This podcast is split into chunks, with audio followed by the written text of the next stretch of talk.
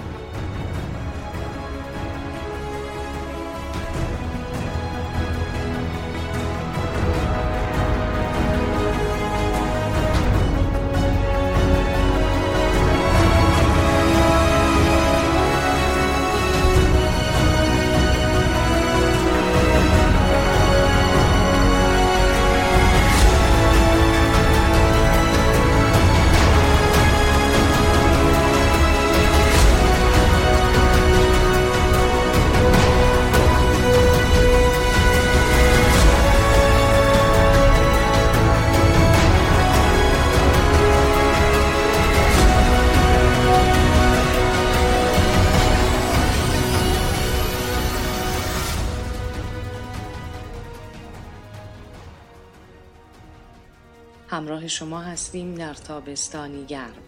در هر کجا هستید و از هر کجا که آوای ما را میشنوید بدانید مهر شما در دل ماست. همراه شماییم برای آشنایی و گسترش شاهنامه این اثر ورجاوند و ارزشمند.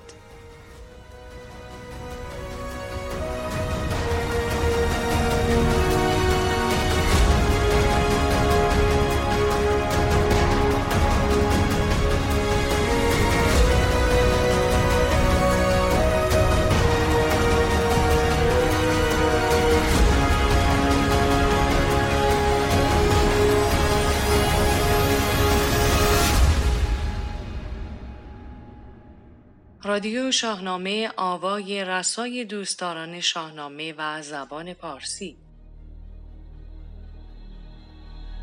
آنچه در بخش 28 رادیو شاهنامه میشنوید. آشنایی با زنان شاهنامه سودابه پژوهش و گردآوری از سمیه ارشادی. شاهنامه خانی گفتار در داستان مهربان دوست. معرفی کتاب آذربایجان و شاهنامه اثر سجاد آیدینلو نقالی مرجان صادقی از داستان هفت خانه رستم بخش سوم و خبرهای در پیوند با شاهنامه.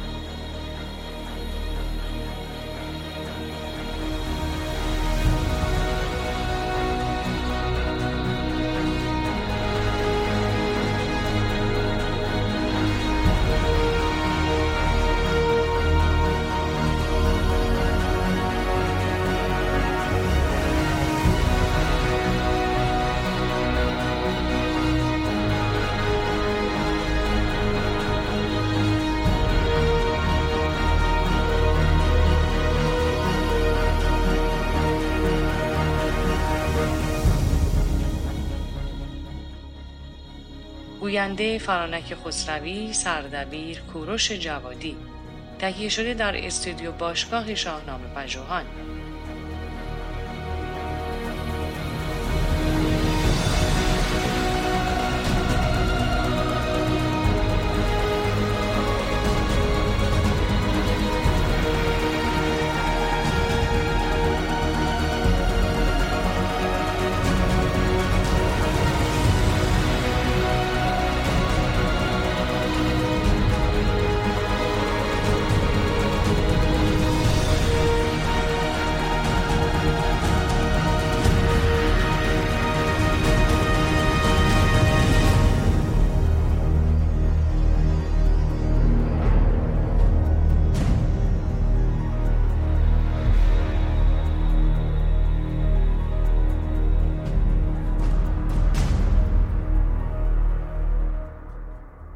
معرفی زنان شاهنامه سودابه پژوهش و گردآوری از سمیه ارشادی.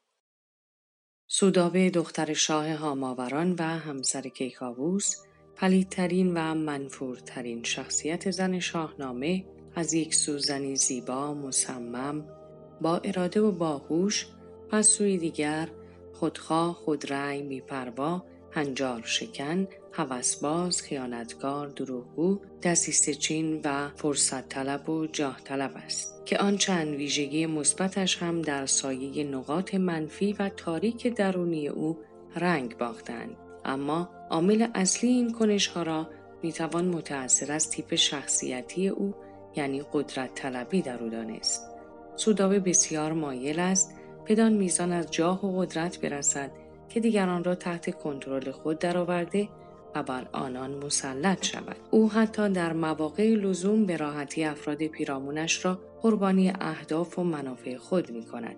پدر، همسر، ناپسریش سیاوش، شخصیت پیغام رسان، اهل شبستان دخترانش، کنیزکانش، زن جادوگر باردار و دو جنینش همه و همه ابزارهایی برای بالا رفتن هرچه بیشتر او از حرم قدرت هستند. شاید بتوان بخشی از ریشه های این خصوصیتش را متأثر از یکدانگی و توجه بیش از حد پدر بدودن است. همچنان که اشارات فردوسی تأییدی بر علاقه و وابستگی عاطفی شدید شاه هاماوران به دخترش دارد. علاوه بر این خلق و خوی سودابه از جهاتی درست شبیه پدرش است. همانطور قدرت طلب مغرور یک دنده و کینتوز آتش و تمایل به قدرت در سودابه چنان است که ساختارهای شخصیتی او را به شدت تحت تأثیر خود قرار داده. از این روی نیاز است برای شناخت هرچه بهتر این زن جنبه های مختلف رفتاریش را بر مبنای عنصر قدرت بررسی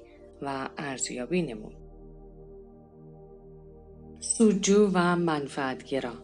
شاه هاماوران با وجود ناراحتی و مخالفت خود با ماجرای خواستگاری در مورد این مسئله که کیکاووس مهتر و سرفراز و از همه کس بینیاز است برای دخترش می‌گوید همین یک اشاره کوتاه کافی است که شوری در زن حریسی چون سودابه ایجاد کرده و هوش از سرش ببرد. بنابراین برخلاف عاشقانه های برخی دختران شاهنامه اتش و رضایت اولیه سودابه در پیوند با کیکاووس ناشی از موقعیت برتر خواستگار شادی و خوشنودیش تنها در راستای منافعی است که به او و پدرش خواهد رسید. بدو گفت سوداوه گرچاره نیست از او بهتر امروز غمخواره نیست. کسی کو بود شهریار جهان بر و بوم خواهد همی از مهان ز پیوند با او چه باشی جم کسی نشمرد شادمانی به غم در بیت نخست سودابه به دفع خطرات احتمالی حفظ امنیت و منافع و روابط سیاسی دوستانه حاصل از این پیوند اشاره می کند. در بیت بعد نهایت خصلت منفعت گرایانه و گرایش او به قدرت و منافعی که از این وصلت به دو خواهد رسید بازگو شده است. و در بیت سوم نیز اشاره زیرکانه به خوشنودی و رضایت قلبی سودابه به دلیل اقبال روی آورده به دو دیده می شود که در واقع تأکید و تأییدی بر دو بیت قبلی نیز هست. بنابراین همچنان که مشخص است از نظر سودابه این وصلت از یک سو سبب قدرت و امنیت هرچه بیشتر شاه هاماوران است. و از سوی خود سودابه با این انتخابش از یک قدرت فرعی به سوی قدرت اصلی و مرکزی خیز برمیدارد. اما نکته بسیار قابل توجه این است که فردوسی در این پیوند به هیچ شور عاشقانی به ویژه از سوی سودابه اشاره نکرده است. که کاووس وصف زیبایی این دختر را شنیده و در او طمع کرده و سودابه هم شیفته موقعیت خواستگارش گشته است. بنابراین ماجرای سودابه با کیکاووس از میل به قدرت آغاز می شود و با وجود آنکه در این میان علاقه تعهد و ایثار همسرانه نیز به چشم می‌خورد اما در انتها باز هم قدرت عنصر برتر است. حالانکه در ماجرای سیاوش موضوع تا اندازه متفاوت است. داستان با تأکید بر عشق و دلباختگی آغاز می شود. فردوسی در ابیات آغازین به عشق اولیه و البته هوسالود سودابه به ناپسری اشاره می کند که به محض دیدن سیاوش اختیار از کف می دهد. بنابراین برخلاف علت اصلی گرایش اولیه سودابه به کیکاووس این بار او واقعا شیفته خود سیاوش گشته هرچند که دو عامل مهم تثبیت موقعیت فعلی و کسب هرچه بیشتر قدرت در این گرایش او چندان بی تأثیر نیستند به واقع در این ماجرا آمیختگی دو مقوله عشق قدرت بسیار مشهود است. همچنان که سودابه در توطعه چهارم خود هنگامی که چندین بار به در بسته می‌خورد و با وسوسه قدرت سعی در تطمیع ناپسری دارد سراحتا به انگیزه های اصلی خود از این نزدیکی اشاره می کند. چو بیرون شود زین جهان شهریار تو خواهی بودن زو مرا یادگار. نمانی که آید به من برگزند بداری مرا همچنو ارجمند. من اینک به پیش تو استاده ام تن و جان روشن تو را داده ام ز من هرچه خواهی همه کام تو برآید. نپیچم سر از دام تو.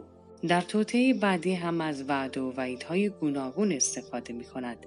تا آنجا که از دخترش هم مایه می‌گذارد علت تنفر و رابطه بد رستم نیز دقیقا به دلیل همین طمع ورزی های او برای دستیابی هرچه بیشتر به قدرت است. خرد منفی و ویرانگر سودابه تا پیش از زندانی شدن کیکاووس زنی مثبت معقول و منطقی به نظر می رسد. از زیباییش تعریف می شود و از اینکه پاک دامن و نیکونام است که پاکیز تخم است و پاکیز تن ستوده به هر شهر و هر انجمن. علاوه بر این اگر شاه هاماوران مسئله خواستگاری کیکاووس را با خود سوداب مطرح و نظر او را جویا می شود گذشته از علاقه که به دو دارد بدان جهت است که دخترش را تا آن اندازه عاقل می داند که نظر نهایی را بر عهده خود او بگذارد.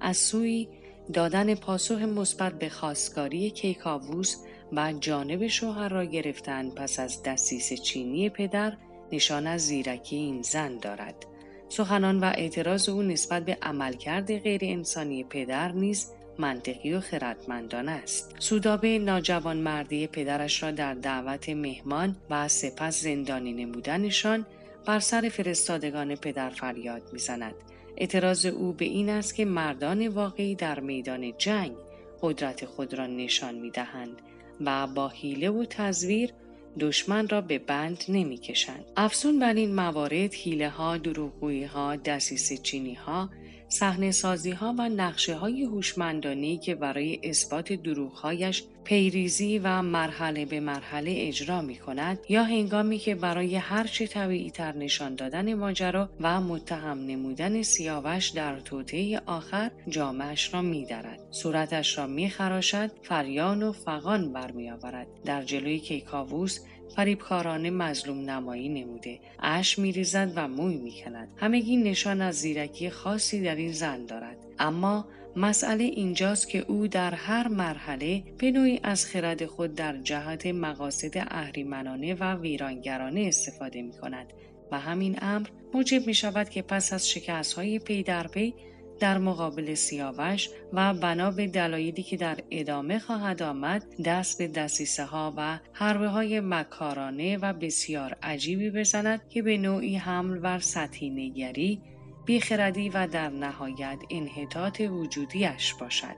حالان که باید گفت سودابه بیش از آن که بیخرد باشد بدخرد است و این بدخردیش به تنهایی رسواییش را فریاد می‌زند. مغرور و سلطگر قدرت طلبی و حس برتری این میل و توهم را در سودابه ایجاد کرده که همه باید تابع تحت سلطه و محتاجش باشند. غرور لجبازی و سرکشیش مقابل پدر نیز از همین خصلت او ناشی می شود. او اهدافی در سر دارد و همه چیز دارد برایش خوب پیش می رود که به ناگاه پدر همه را به هم می ریزد. سودابه این را بر نمیتابد و آنقدر در مقابل پدر میستد تا به خواستش برسد. علاوه بر پدر او بر سر همسرش کیکاووس نیست تسلط و نفوذ دارد و نه تنها هرچه می‌گوید با او مخالفتی نمی شود بلکه شاه چنان در مقابلش احساس ضعف و ناتوانی می کند که در چند مرحله به سادگی چشم خود را بر خطای فاحش او میبندد.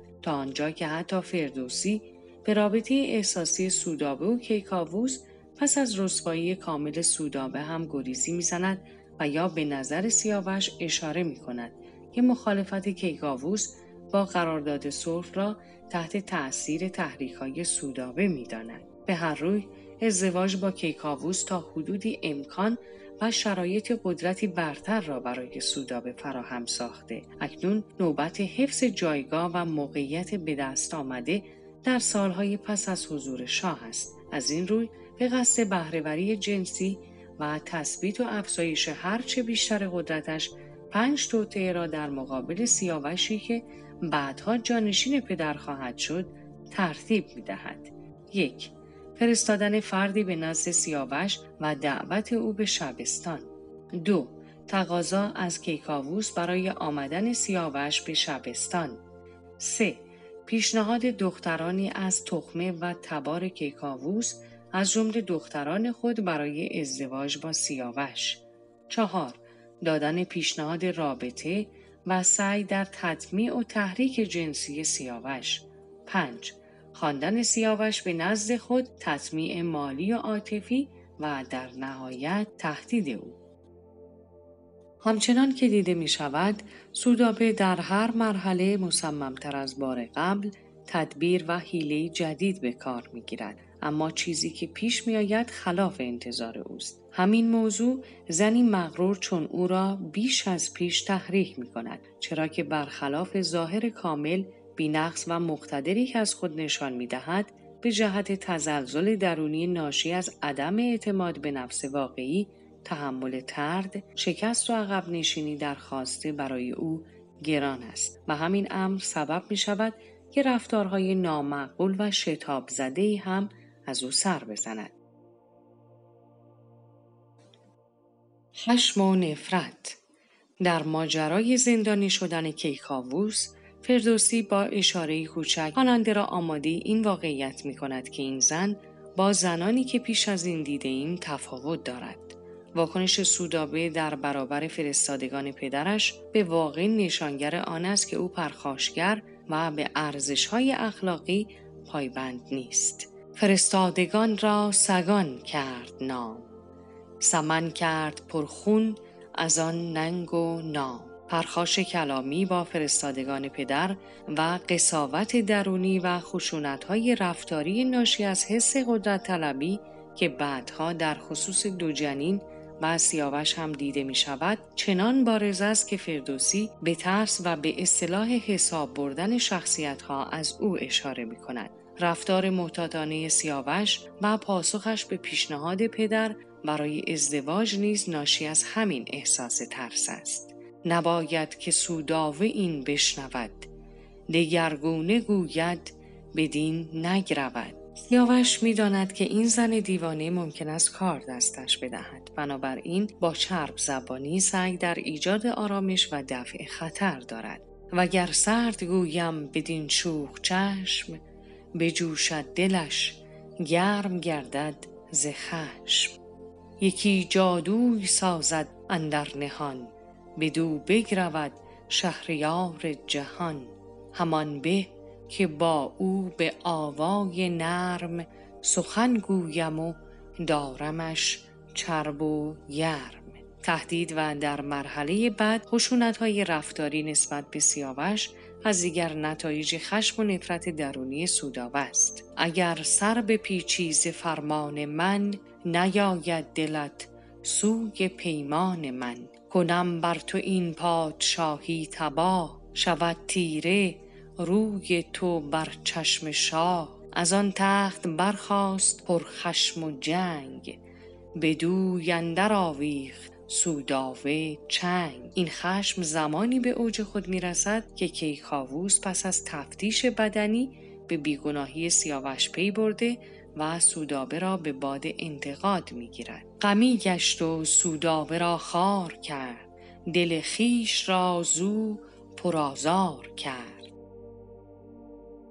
واکنش تند کیکاووس سبب می شود تا چنان کینه در دل سودابه روشن گردد که ابدا نفهمد چه کار دارد می کند و در نتیجه خارتر و خفیفتر از دفعات پیش عمل کرده و بیش از پیش رسوا شود.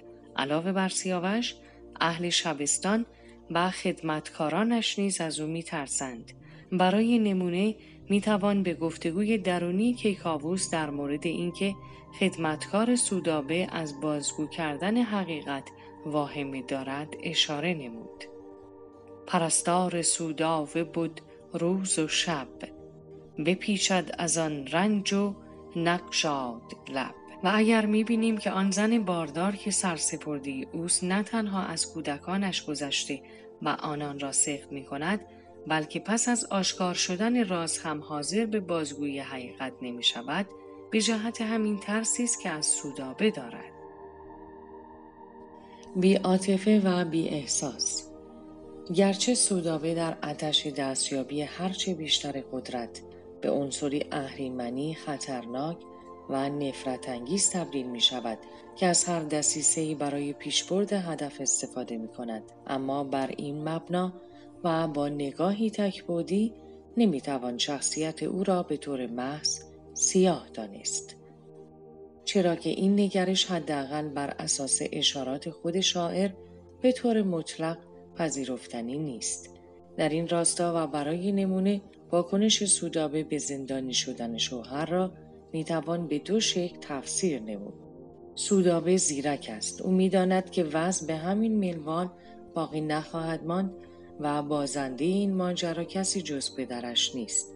بنابراین حداقل سعی می کند جانب شوی را نگه دارد تا هم جایگاه و قدرتی که در سایه وصلت بدان رسیده است را حفظ کند و هم شاید این گونه بعدها بهتر بتواند هوای پدر و هاماوران را داشته باشد. سودابه نگران جان شوهر است و فردوسی از تلاش و هشدار او جهت منصرف نمودن کیکاووس از رفتن به نزد شاه هاماوران سخن می‌گوید. از بیتابی ها عشقهایی که برای همسر دربند خود میریزد سختی هایی که به جان می‌خرد چنگ زدن بر گیسوان و خراشیدن صورت. اش ریختن و تلاشش برای نزدیکی به همسر تا بدین طریق بهتر بتواند بر اوضاع مسلط شود و در نتیجه امنیت خاطری برای خود و امنیت جانی بیشتری برای همسرش فراهم سازد. بنابراین آنقدر اعتراض و مقاومت می کند تا او را هم به زندان نزد شوهرش میفرستند. جدایی نخواهم ز کاووس گفت. و گرچه بود خاک ما را نهفت. چو کاووس را بند باید کشید مرا بی گنه سر بباید برید. پس از آن هم که شاهد یاری و غمخواری های او به شوهر در زندان هستیم. یکی از عواملی هم که سبب می شود که کاووس از خطای سودابه بگذرد یادآوری وفاداری های همسرش در مدت اسارت است. بنابراین تلاش های او را در یاری رساندن به همسر در شرایط بحرانی نمی‌توان صرفا یک نقشه و بازی سیاسی برای حفظ قدرت دانست بلکه باید گفت پس از پیوند با کیکاووس علاقه به قدرت با علاقه به همسر در هم میآمیزد و هرچند که این زن خصلتش قدرت دوستی است. اما به هر روی در آن مقطع زمانی حساس یاری بخش شوهر و وفادار به اوست و آتش دستیابی به قدرت بیشتر در وجودش با پیشبرد داستان است که سیر سعودی به خود می‌گیرد. سودابه نه از ابتدا بلکه از یک مرحله به بعد وفاداریش رنگ میبازد و وجهه قدرت خواهیش اوج می‌گیرد. سرکوب خواسته و حقارت پیش آمده برای او نیز رفته رفته سبب می شود که قسمت پلید شخصیت و قصاوت درونیش بیرون زند و فاقد عاطفه گردد همچنان که به راحتی دستور سخت دو جنین را صادر می کند و در برابر گذر سیاوش از آتش سکوت می کند. سودابه آنچنان خودخواهانه در پی دستیابی به امیال خیش است که بی توجه به عواطف مادرانه حتی از دخترانش هم نمی گذرد. ترس سودابه برخلاف ظاهر مقتدرش از ضعفهای درونی چون احساس ترس ناامنی و وابستگی رنج می‌برد.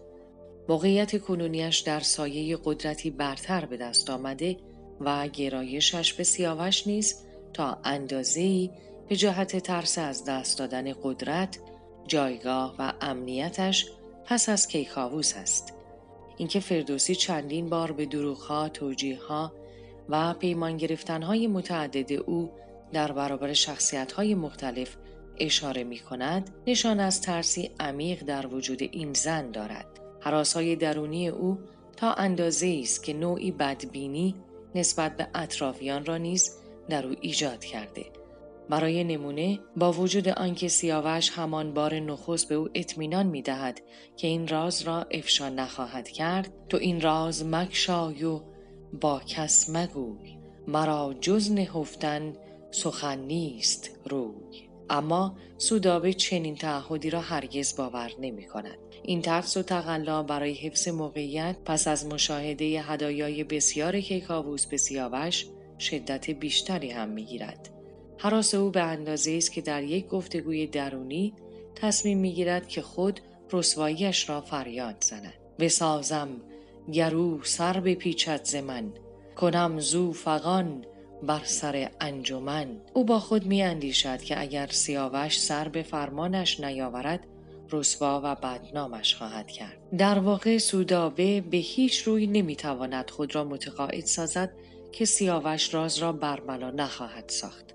بنابراین از ترس رسوایی قدرت تصمیم گیری عاقلانه را از دست داده و با پیش دستی سیاوش را متهم می کند. از طرفی برای بستن دهان زن باردار زر بسیاری هم به او می دهد.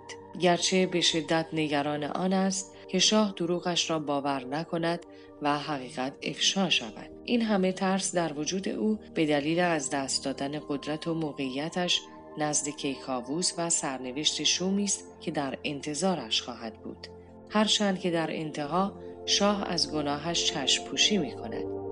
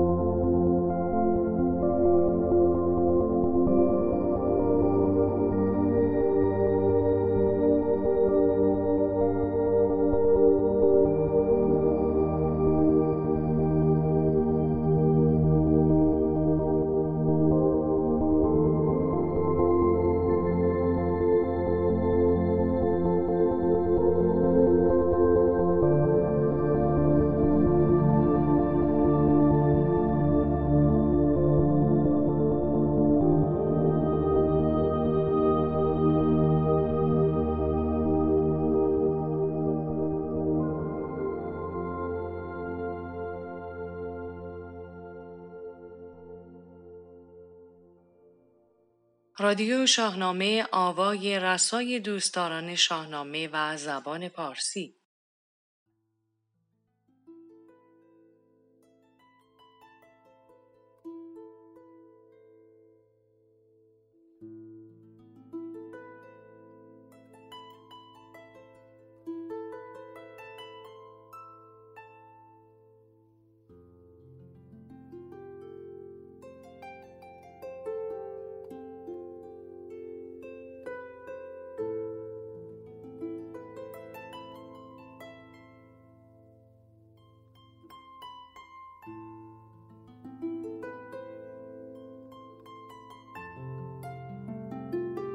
گفتار در داستان دوست مهربان.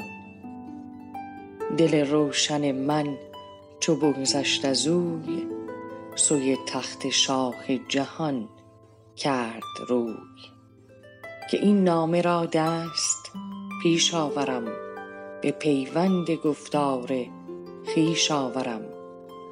بپرسیدم از هر کسی بیشمار بترسیدم از گردش روزگار. مگر خود درنگم نباشد بسی بباید سپردن به دیگر کسی. و دیگر که گنجم وفادار نیست همین رنج را کس خریدار نیست. به شهرم یکی مهربان دوست بود که با من تو گفتی ز هم پوست بود. مرا گفت خوب آمد این رای تو. به نیکی خرامد همی پای تو. نبشته من این دفتر پهلوی به پیش تو آرم نگر نغنوی. گشاده زبان و جوانیت هست. سخن گفتن پهلوانیت هست. شو این نامه خسروان بازگوی بدین جوی نزد مهان آب روی.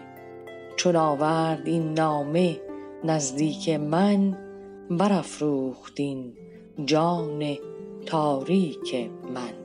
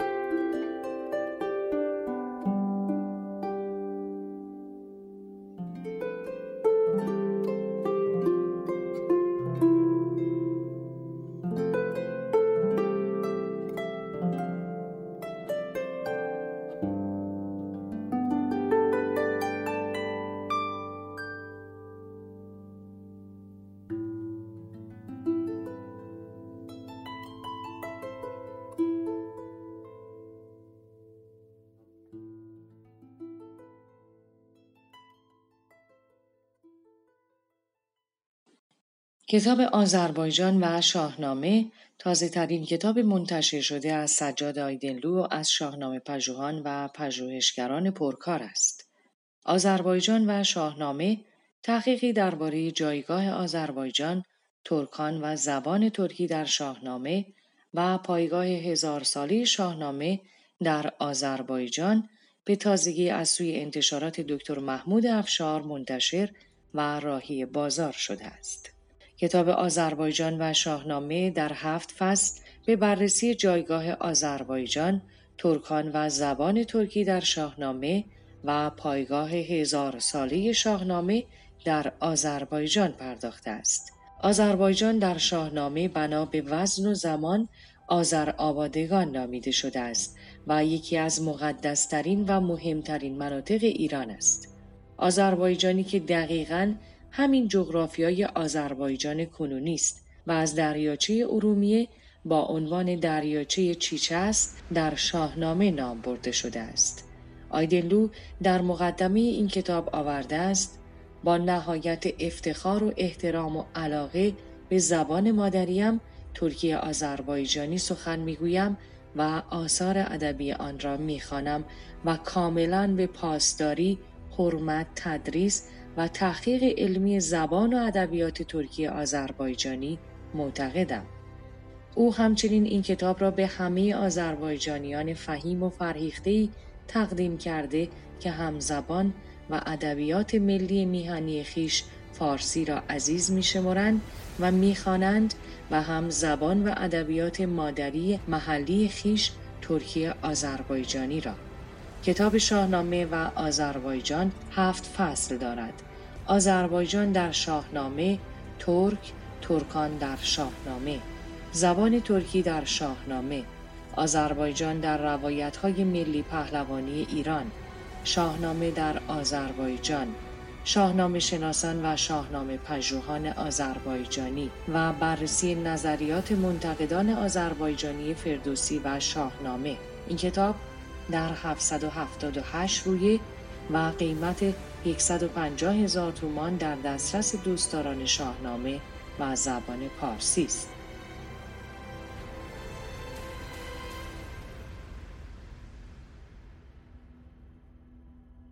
رادیو شاهنامه آوای رسای دوستداران شاهنامه و زبان پارسی به نام خداوند جان و خرد که از این برتر اندیشه بر نگذرد خرد چشم جان است چون بنگری. تو بی چشم شادان جهان نسپری. نخست آفرینش خرد را شناس نگهبان جان است و آن را سپاس. سپاس تو گوش است و چشم و زبان. که از این سر رسد نیک و بد بیگمان ز گفتار دهقان یکی داستان به پیوندم از گفته باستان. عقد جواهر سخن کهن در نظر دوستان داستان ما هفت خان رستم. داستان رسید به جایی که رستم پس از کشتن زن جادوگر در خان چهارم به سوی خان پنجم حرکت کردند. از آنجا سوی راه بنهاد روی چنان چون بود مردم راه جوی همی رفت پویان به جایی رسید که در جهان روشنایی ندید. هرچه رفتند و رفتند و رفتند فقط تاریکی بود. رستم لگام اسب رو رها کرد که رخش با هوش ذاتی خودش در دل تاریکی راهی رو پیدا کنه. آنقدر رفتند تا سر از روشنایی درآوردند. رستم دید یک کشتزار که زمین گندم در اون فراوان. از اسبش پیاده شد. رخش رو رها کرد گفت حواستو جمع کن برای خودت چرا کن. من میرم زیر درخت میخوابم. رستم ببر بیان رو از تن در آورد کلاه خود رو از سر در آورد. همه بدنش پر از عرق بود. زیر درخت گرفت خوابید. اون گندمزار یک دشتبان داشت. دشتبان آمد نگاه کرد دید یک اسب بزرگ و سرخ رنگ داره گندمهاش رو همینطوری می‌خوره. اون طرف هم زیر درخت یک پهلوان به چه بزرگی و درشتی گرفته خوابیده. بسیار عصبانی شد. چوب دستی خودش رو برد بالا فریاد زنان به سمت رستم حرکت کرد. آها! بدون اینکه کلامی بگه رستم از خواب بیدار کنه چوب دستی رو برد بالا کوبید کف پای رستم رستم در توی پاهاش پیچید و از خواب بیدار شد. دشتبان بهش گفت چرا اسب خود برخید بگذاشتی؟ برای رنج نابرده برداشتی. ز گفتار او تیز شد مرد هوش. به جست و گرفتش یکا یک دو گوش. بیافشرد و برکند حد و زبان نگفت از بد و نیک با او سخن. دشتبان رستم گوش ها شکند و گذاشت کف دستش. غریبان به سمت اولاد فریاد زنان دوید. اولاد کی بود؟ پهلوان اون سرزمین. آها! ای اولاد مردی مانند دیو سیاه پلنگین جوشن از آهن کلا برفتم که اسبش برانم ز کش برا خود به اسب و بکشته نهش. مرا دید و برجست و یافه نگفت و گوشم بکند و همانجا بخفت. وقتی که اولاد این سخنان را از دشتبان شنید بسیار شگفت زده شد. سوار بر اسب انان اسب رو به سمت گندمزار هدایت کرد سپاه به دنبالش راه افتادند. رفتند و رفتند رسیدند به گندمزار. رستم از دور دید اولاد با سپاهش داره میاد. رستم ببر بیان به تن کرد کلاه خود بر سر آمد پرید بر رخش. اولاد نزدیک شد. بدو گفت اولاد نام تو چیست؟ چه مردی شاه و پناه تو کیست؟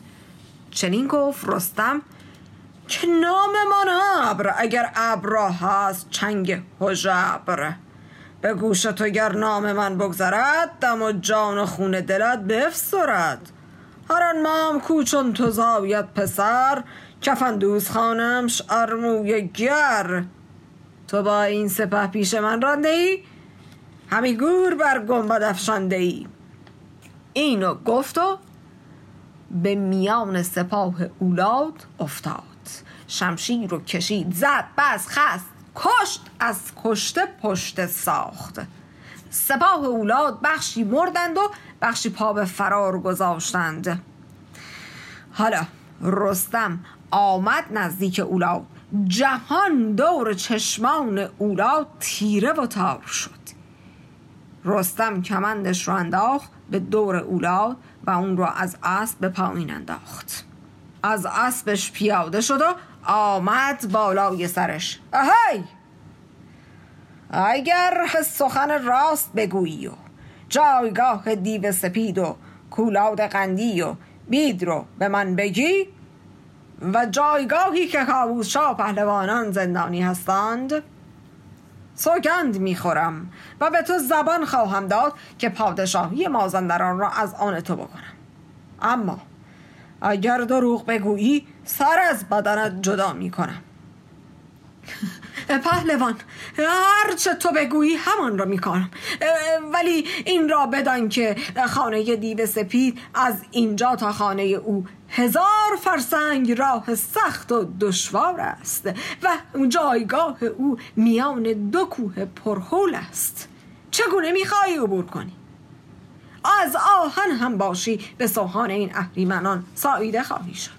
رستم گفت راه بیافت. این رو خودم می‌دونم. خلاصه رستم سوار بر رخش اولاد در جلوی اسب شروع به حرکت کردند. رستم گفت های ببینی که از این یک تن پیلتن چه آید بر آن نامدار ارجمن به نیروی یزدان پیروزگر به بخت و به شمشیر تیز و هنر. چو بینند پا و بر و یال من به جنگ در اون زخم کوپال من. به درت پی و پوستشان از نهیب انان را ندانند باز از رکیب. خب راه را به من نشان بده. این که در خان ششم چه اتفاقاتی میفته در نقلی دیگر یزدان یارتم.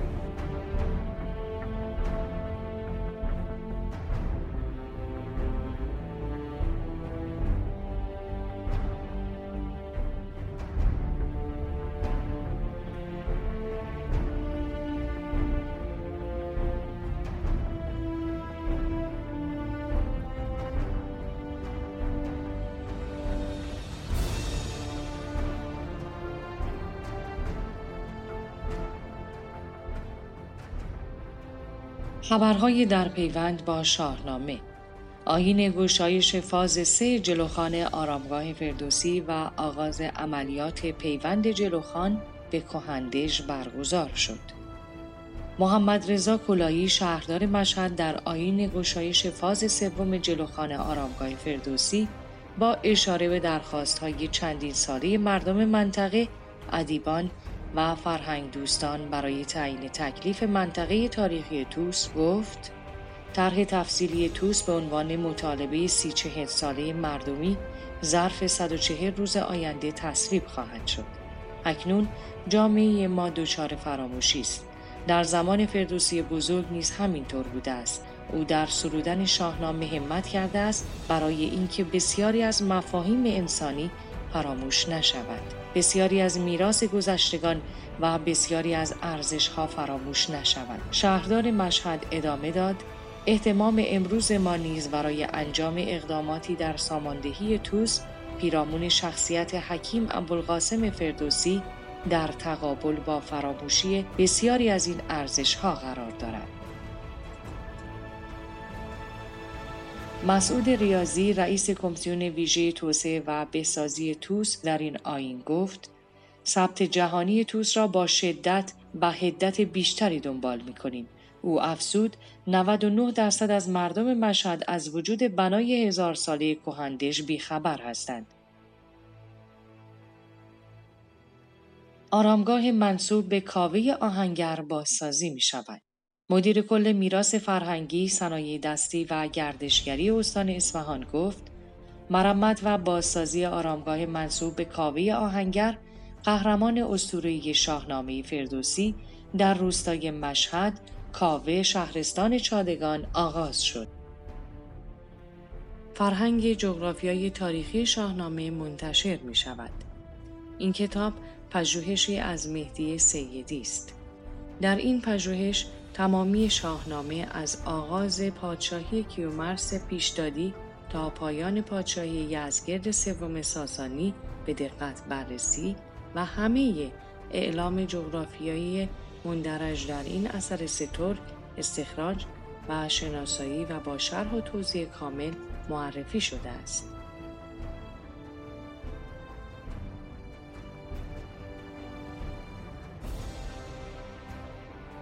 همراهان گرامی رادیو شاهنامه به پایان بخش 28 رسیدیم. در کنار شما هر روز گامی نو در راه گسترش شاهنامه و پاسداری از زبان پارسی برمیداریم. تا رادیو شاهنامه دیگر شادزی مهرفزون بدرود